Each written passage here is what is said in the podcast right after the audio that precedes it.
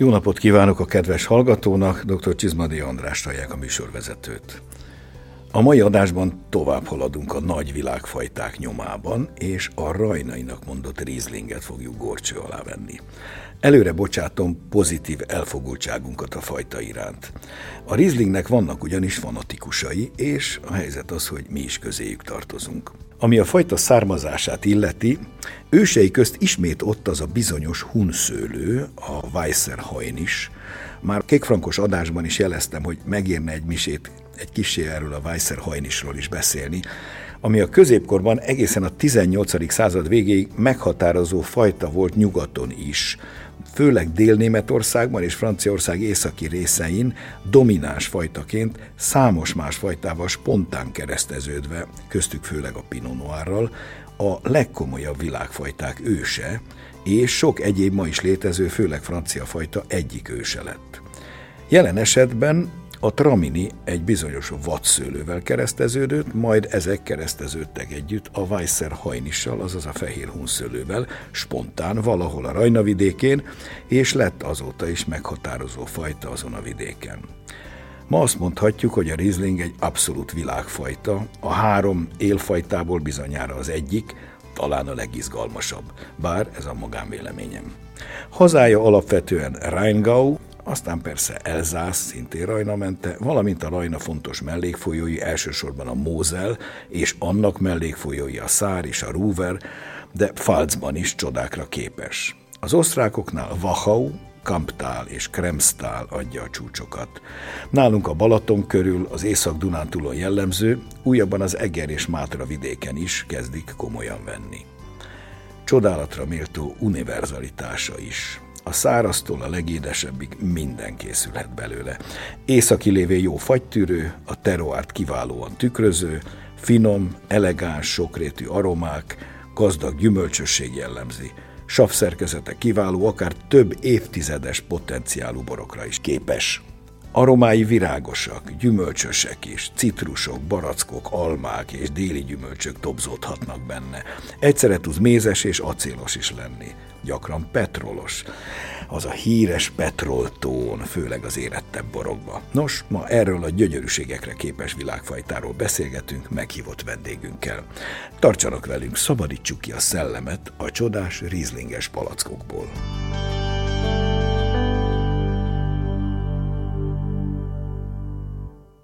Köszöntöm gyakori meghívott vendégünket, dr. Mészáros Gabrielát. Szeretettel köszöntöm én is a hallgatókat.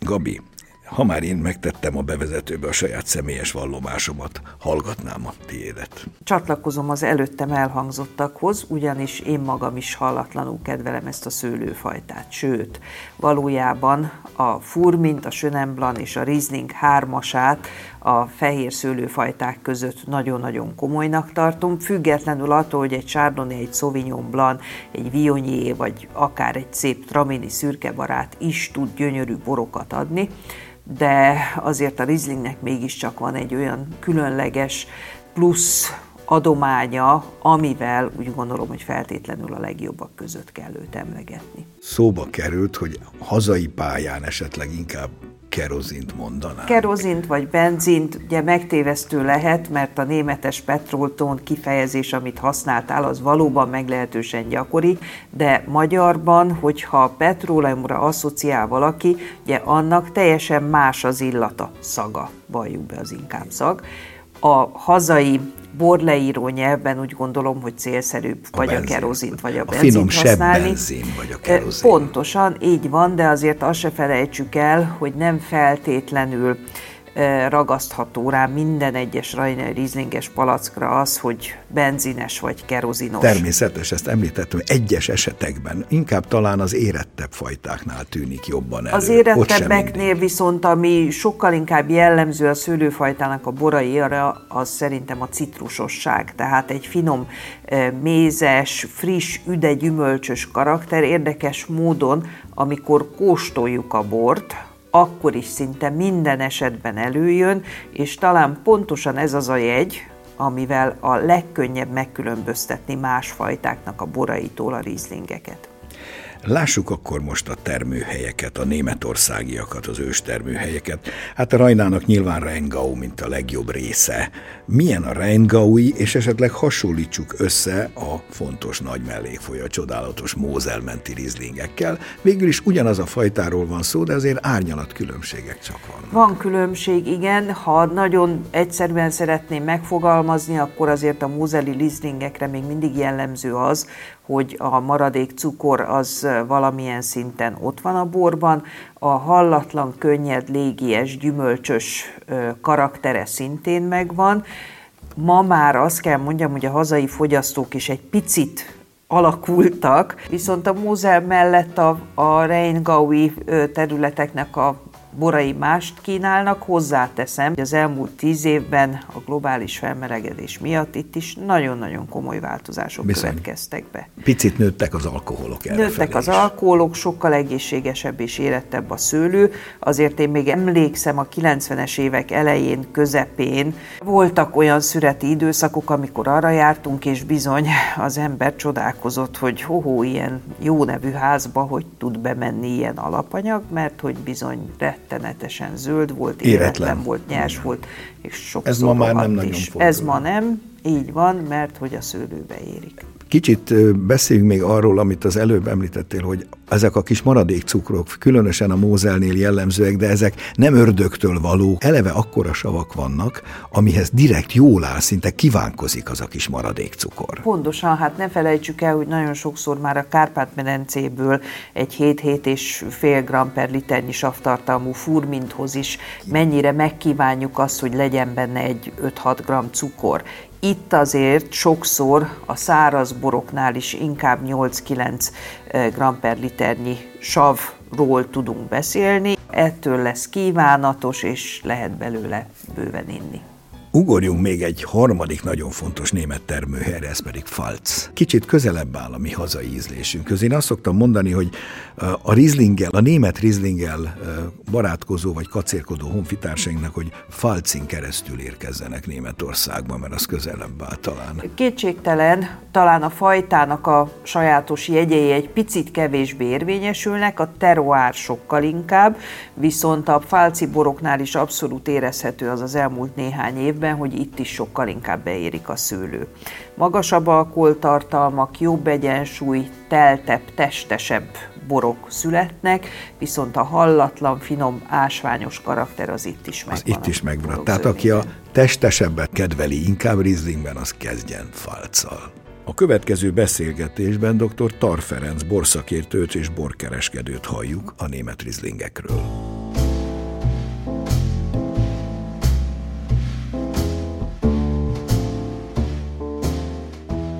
Amiért én nagyon szeretem ezt a fajtát, ezt a szőlőfajtát, illetve azon belül a, a német eredeti változatát, egy ilyen elképesztő elegancia, harmónia, egyensúly jellemzi, ami persze benne van, hogy egy nagyon finom gyümölcsös, fűszeres, ásványos aromatikája van. Nagyon sokféle műfajban készíthetőek a rajnai Rieslingből borok. Az egészen könnyű, jó értelembe vett fröccsbortól kezdve a, a közepes testű nagy fehér boron keresztül az édesborokig, illetve a pesgőig bezárólag mindenféle stílusban, illetve ö, műfajban készíthetőek benne nagyon szép borok. Miben látja a különbségeket a rajnamenti, a mózeli és a falszi rizlingek között, esetleg összevetve az elzásziakkal is? Ezek ilyen stílusbeli különbségek. A német borvidékek közül a mózeli a legismertebb, ezen a palettán, ami jellemzi a német borokat és azon belül is a német rizlingeket, az összes többi borvidéknek ugyanolyan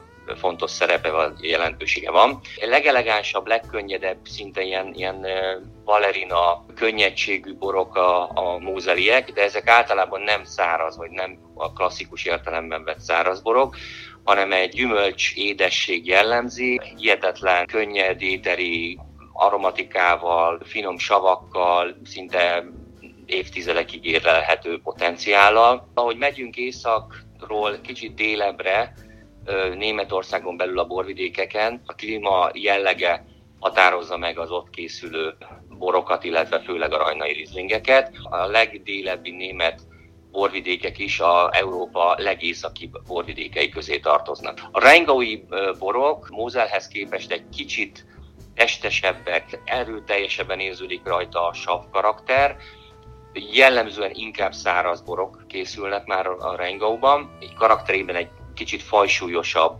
nagyborosabb jellegűek az itteni Rajna Rieslinge.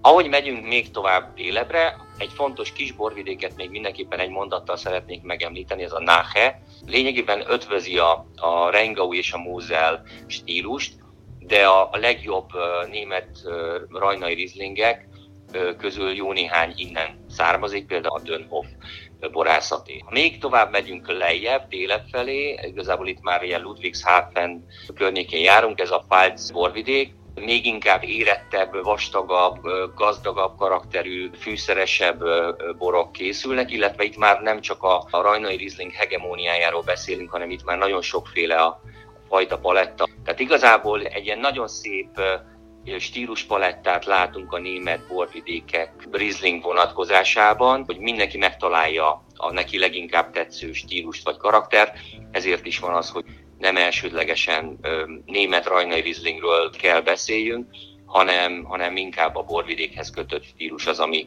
ami általában megfogja az egy-egy borszerető közönségnek a képviselőit.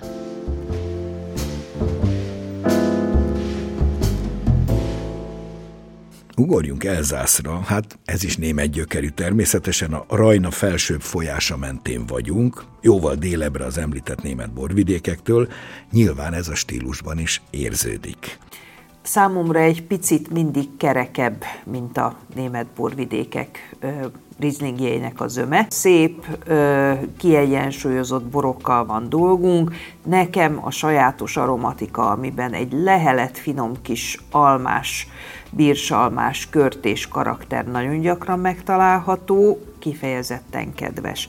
És ne felejtsük el, hogy itt is vannak olyan dűlők, például a Klószen Ün számomra a világ egyik legszebb rizlingét adja mind a mai napig. Sajnos ezek jó drága borok is egyben, de úgy gondolom, hogy a kiegyensúlyozottság, az elegancia, az a hallatlan lezserség, ami mellett mégis egy finom, feszes karakter található, az bizony benne van ezekben a borokban. Nem véletlenül Elzász négy főfajtájából a Riesling az egyik, tehát náluk a Riesling abszolút nagy szám, és Franciaországon belül szinte kizárólag csak itt van Riesling. Ugorjunk át az osztrákokhoz, mert azért ott is van egy-két gyönyörű példány. Próbáljuk egy kicsit összevetni, akár a németek vonatkozásában. Hogyha ha a németekhez hasonlítjuk az osztrákokat, akkor az osztrák borokban általában a teruári jegyek erőteljesebbek. Tehát a fajtának a nagyon jellegzetes citrusos, gyümölcsös, mézes jegyei ritkábban fedezhetők fel. Van egy néhány termelő, aki kifejezetten igyekszik egy picit a mózeli stílust követni, de valljuk be, hogy nagyon szép önálló rizlingek vannak most már itt is, irigylésre méltó árakkal. 70-80 vagy akár 200 eurót is el lehet kérni egy palack jobb minőségű rizlingért. Szerkezetben, kiegyensúlyozottságban, savakban, érlelhetőségben úgy gondolom, hogy nincs valójában különbség. Persze a vakhaui borokat, leginkább a smaragd minőséget tartja a világ általában a legjobbnak, de néha sokkal kevésbé ismert pincészetektől is hallatlanul szép borokkal lehet találkozni. Kedves hallgató kedvéért pontosítsuk a Vachaui három kategóriát. A Federspiel, a lapájon termő, könnyedecske, mondhatjuk, aztán ott a hegy lábánál már úgy kezd emelkedni, megszólal a Steinfeder, az már egy kicsit magasabb kategória mindenben, analitikai adatokban is, és végül a hegyoldalból, a meredekről, az őskőzetekről, a smaragd nevű, hát ezek adják a csúcsborokat, és Vakau gyakorlatilag szinte kizárólag két fajtával foglalkozik, az egyik éppen a Riesling, a másik pedig a híres zöldvelteliniük. Nem véletlenül mondjuk, hogy a Riesling világfajta, hiszen az új világban is azért jó pár helyre elterjedt. Nézzük meg most azokat a klasszikus újvilági helyeket, ahol a Riesling nagyon szép formáját hozza. Hát kezdjük talán az USA-val. Kezdjük azzal, bár időrendben Ausztrália sokkal előbb kínált nagyon-nagyon szép Rieslingeket, az Adelaide Hills környéke, Clare Valley környéke Clare már a 19. század vége felé komoly telepítéseknek adott helyet. Új-Zéland szintén komoly lépést tett, és nagyon-nagyon szép rizlingeket találunk most már ö, ott is. Az északi szigetnek a középső része az, nem ami, túl meleg ami kifeje. Hát nem tudom, én nagyon-nagyon szép rizlingeket kóstoltam. Tehát itt is megkeresik azokat a hűvösebb dűlőket, ahol a rizling jól érzi magát, és ne felejtsük el, hogy azért a rizlingnek a savai azok képesek még nagyon-nagyon komoly meleg klímán is olyan módon átütni, hogy megmarad a bornak a szerkezete. Amerikában a Washington állam környéke az, ahol a legszebb rizlingek teremnek. Itt komoly szerepet játszott egy német termelő, mégpedig dr. Lozen, aki a Mózer annak mellől a Mózer mellől így van átugrott Washington államba, és ott kezdett el egy komoly Riesling telepítésbe. Az ő Eroika néven palackozott Rieslingje most már évtizedek óta mindig ott van a világ legjobbjai között de a Finger Lakes környéke hozzánk nem igen jutnak el ezek a borok, mert amúgy is nagyon drágák, viszont még egy termelyet muszáj megemlíteni, ez pedig nem más, mint Kína. Nem szoktunk a kínai borokról beszélni, de sajnos érdemes rájuk odafigyelni. Ma már olyan rizlingeket lehet kínai termelőktől is találni, ami bizony ad némi fejtörésre okot.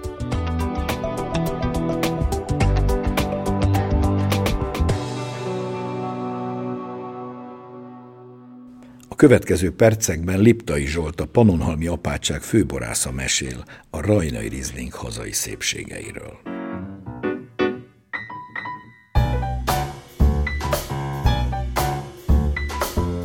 Megpróbáltunk levéltári adatok alapján utána járni annak, hogy mik voltak azok a fehér szőlőfajták, amik, ha úgy tetszik, termesztésben voltak, és vélhetően azért voltak termesztésben, mert jól érezték magukat Panohalmán és a rizlingek közül mind az olasz, mind a rajnai rizling látótérbe került. Bő 20 évvel ezelőtt telepítettünk is mind a két fajtából. Először is azt vettük észre, hogy a többi szőlőfajtához képest a rajnai rizlinggel való munkának nagyon sok szép, és ugyanakkor rengeteg árny oldala van, szépek között említeném azt, hogy azt szoktuk rá mondani, hogy egy nagyon intelligens szőlőfajta, hihetetlen eh, szépen egyenletes eh, lombot nevel, a hajtások szinte párhuzamosan futnak, nagyon könnyű a zöld munka vele, kevésbé érzékeny a téri fagyokra, és úgy, úgy, úgy, úgy egyszerűen egy szimpatikus, nagyon jól, már-már ilyen poroszos eh, művelésmódot lehet megvalósítani vele.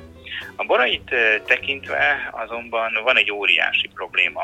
Nem is kell ahhoz eső, hogy a termés esetleg károsodhasson, hanem nagyon sokszor elég egy-egy párás hajnal, vagy egymás után néhány párás hajnal, és bizony megjelennek a liluló, barnuló, vagy akár botritizálódó szőlőbogyók is a fürdben, és bizony ilyenkor gyakran eluralkodik a pánika szőlészen, borászon, és óhatatlanul minél előbb biztonságba akarja tudni a termést, és nagyon sokszor ideje korán leszedi azt. Bizony-bizony úgy kell a termést behoznunk, hogy az minél inkább eh, közelítsen az úgynevezett biológiai éréshez. Nagyon sokszor megjelenik már a nancs, vagy a még inkább érett termésből erjedés után a borokban megjelenő akár mandarin eh, ízek is.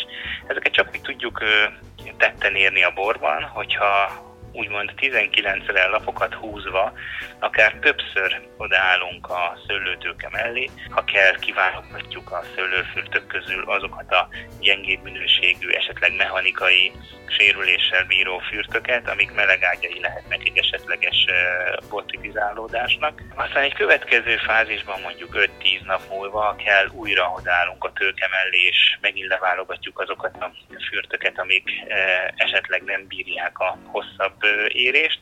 Kettő, három vagy esetleg több menetes születtel tudunk odáig eljutni, hogy az a áhított, nagy beltartalmi értékű termés kerülhet a pincébe. Mi a különbség a német, az elzászi és a hazai rizlingek között? Ha nagyon nyugatra tekintünk, és azt mondjuk, hogy Mózel völgye, ott azért kicsit eh, spártaibb körülmények eh, vannak a szőlőtermesztésre, ott eh, gyakran megelégszenek egy bizonyos alacsonyabb alkoholtartalommal, magasabb savtartalommal ezzel párhuzamosan, aminek a konszolidálására nagyon sokszor a maradék cukortartalom a jellemző mi ezt az utat nem érezzük annyira magunkénak, hogyha német területen kell keresgélnünk, akkor világa egy picit közelebb áll hozzánk. Wachau környéke, illetve a Dunamente az, ami példával szolgálhat előttünk. Ott viszont a palás vulkanikus kőzeteknek a nyomai megjelennek a szőlőteraszokon kialakult ültetvényekben. A mi esetünkben azonban e, elsősorban üledékes talajok, tehát magas méztartalmú talajok azok, amik rendelkezésre állnak. Ugyan megmarad a rizlingnek a kicsit acélosabb, magasabb tartalmú, vegytiszta, kristályos e, világa, ugyanakkor emellé az üledékes körzetből mindig hordoz magával kicsit talán több eleganciát és több behízelgő ízjegyet, ami egyben azt is jelenti, hogy megmarad a, a bornak a nagyon szép tiszta világa, a egyenes vágásúsága, megmarad benne a magas, ha úgy tetszik, hegyke e, férfias savtartalma, és e, erre ülnek fel azok a e, korábban már említett gyümölcsegyek, ami sokszínűvé, jól érlehetővé, és ha úgy tetszik, egy kicsit egyedivé teszik a tételt.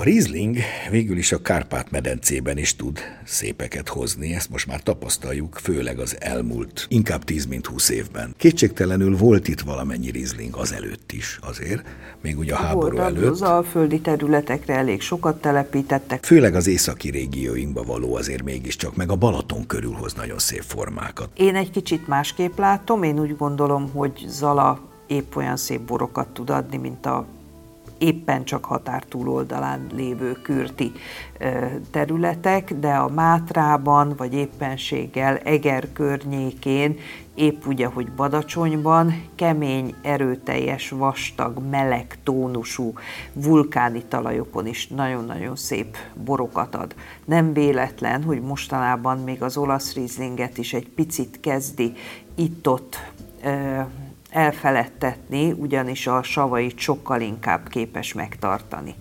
Az olasz rizlinggel nincsenek ugyan rokonságban, viszont a tulajdonságai feltétlenül eh, mondjuk úgy, hogy mások az olasz rizlinghez képest de a hazai közönség kétségtelenül az olasz rizlingre van, hiszen persze, abból van a legtöbb. Abból sokkal persze, több van. Most... Hát bár azt mondhatnánk, hogy abból van a legtöbb, Igen. de most már Igen. sajnos nem abból van a legtöbb. A rajnaiban is nyilvánvaló másak vagyunk, mint az eredeti németországi, de vajon kellene nekünk olyan rizlinget készítenünk a nem, rajnaiból, nem mint szerintem jó borokat kell készítenünk. Tehát ez az egyértelmű, vagy a leglényegesebb tulajdonság, a termőhelyi karakter szintén fontos. Az egy más kérdés, hogy a világfajtától, de ne felejtsük el, hogy e, nagyon-nagyon gyakran azért az uniformizált stílus miatt várják el sokan azt, hogy ez az ominózus, nagyon citrusos, nagyon őszi barackos, mézes, virágos, e, idősebb korban kerozinre emlékeztető karakter meglegyen benne, de azért, ha a legszebb példányokat nézzük, most akár Elszászból, vagy Németországból, vagy osztrák területről, vagy akár Magyarországról, akkor azoknak a boroknak mindig önálló egyéniségük van, és nem e, szuszakolhatók bele egy-egy nemzetközi fiókba az, hogy a fajta a savakat képes nehéz körülmények között is megőrizni. Mondhatjuk azt, hogy a panóniai rizling egy más arcát mutatja, mint mondjuk a német, vagy az elzászi, vagy az osztrák, de nem baj ez, hiszen éppen az a szép ebben a fajtában, hogy nagyon sok oldala van. Nyilván, ha megnéznénk, akkor az új-zélandi is egy másik arc, megint más a Finger Lakesy, úgyhogy egyáltalán nem kell nekünk próbálni követni, és azért van néhány nagyon komoly fajta, ugye az előbb a riportból is hallhat panon halmiak például, vagy a Balaton felvidéken különösen gyönyörű példányokat, nem csak Badacsonyban, hanem de főleg a Badacsony környéki hegyekben, Szentgyörgyhegy, stb. Hát a Csobánc is nagyon is jó termőterület, nagyon szereti. Tud. És valóban a Mátra és az Egri borvidék újabban egészen komolyan veszi, egészen van, de gyönyörűséges Sopron környékéről is kóstoltam mostanában, akár csak Neszméről nagyon szép rajnai rizlinget.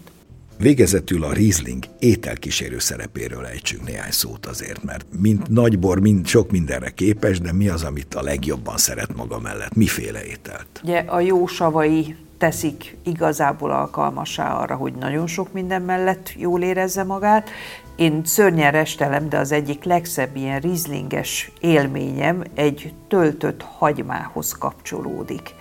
Egy nagyon-nagyon finom, pikáns, erősen zöld és fekete borsos fűszerezésű húsos keverékkel együtt volt a hagymafej megsütve, és igen, és az valami zseniális volt, mózeli rizlinget kóstoltunk hozzá, kicsi kis maradék cukorral, ugye a hagyma is édeskés, édeskés tud lenni, ha megsül, úgyhogy szerintem ez egy tökéletes társítás volt. Ugye mindig arra figyeljünk, hogy a maradék cukortartalom nem fogja elvinni az ételünknek a saját karakterét. Egyébként halak mellett, tengeri herkentyűk mellett, nem túlságosan intenzív ízű sajtok mellett, gömbölyödöttebb savakra van szükség, de nagyon-nagyon sok mindenhez kitűnő Említsük meg az elzásziak szent nemzeti ételét, a sukrutot, a savanyú káposztás igen, alapon igen, a mindenféle igen, disznóságok. És még, és még azt is elbírja, és azt is. holott van ott zsír. Én személy szerint, tudom, hogy ebben nem teljesen egyezünk, de én a susik és a sashimik mellé is nagyon el tudom képzelni. A teljesen naturhal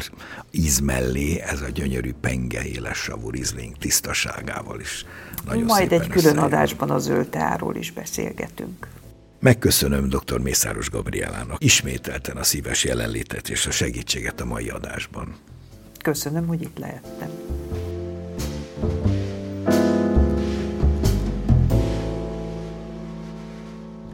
És most hallgassuk meg, mi újság a borok világában. A híreket Novák Druca Dóra szemlézi. Október 14-e és 16-a között tartották a legjobb borok Oscar gálájaként is emlegetett Golden Wines Awards díjkiosztó ünnepségét Firenze mellett. A díját adón idősebb Szepsi István elnyerte a 2022 Golden Wines Hall of Fame Awards díjat, azaz bekerült a hírességek csarnokába. A Szepsi pincészet pedig megkapta a 2022 Golden Wines Best Fine Wine Producer in Europe díjat, azaz Európa legjobb pincészetének választották. Minden eddiginél komolyabb nemzetközi borkínálat, izgalmas szakmai előadások és széles retárt pinceajtók várják november 25-én és 26-án a villányba érkező vendégeket. A Front and Front Fórum és Kóstolónap hetedik kiadása, az első tematikus Cabernet Franc borverseny, a Front de Monde apropóján bejárja az egész világot, de természetesen azért villány marad a fókuszban. A Villányi Borvidék legrangosabb szakmai és közönségrendezvénye az idei évben egy összegzést tesz, széles spektrumot mutatva a bortermelő világ kiemelkedő Cabernet Franc kínálatából.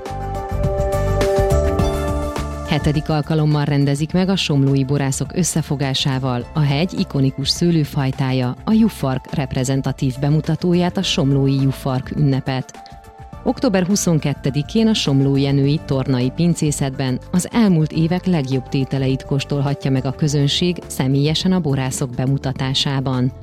A 17 somlói pincészet 27 borát kínáló sétálókóstoló kizárólag a jufarkról szól, mégsem ígérkezik egyhangúnak. Jufarkot kóstolva ugyanis nem csak a borvidék jellemzői, a borász felfogása, kezemunkája érezhető ki az adott tételekből, hanem egészen különböző típusú és karakterű borokkal lehet találkozni.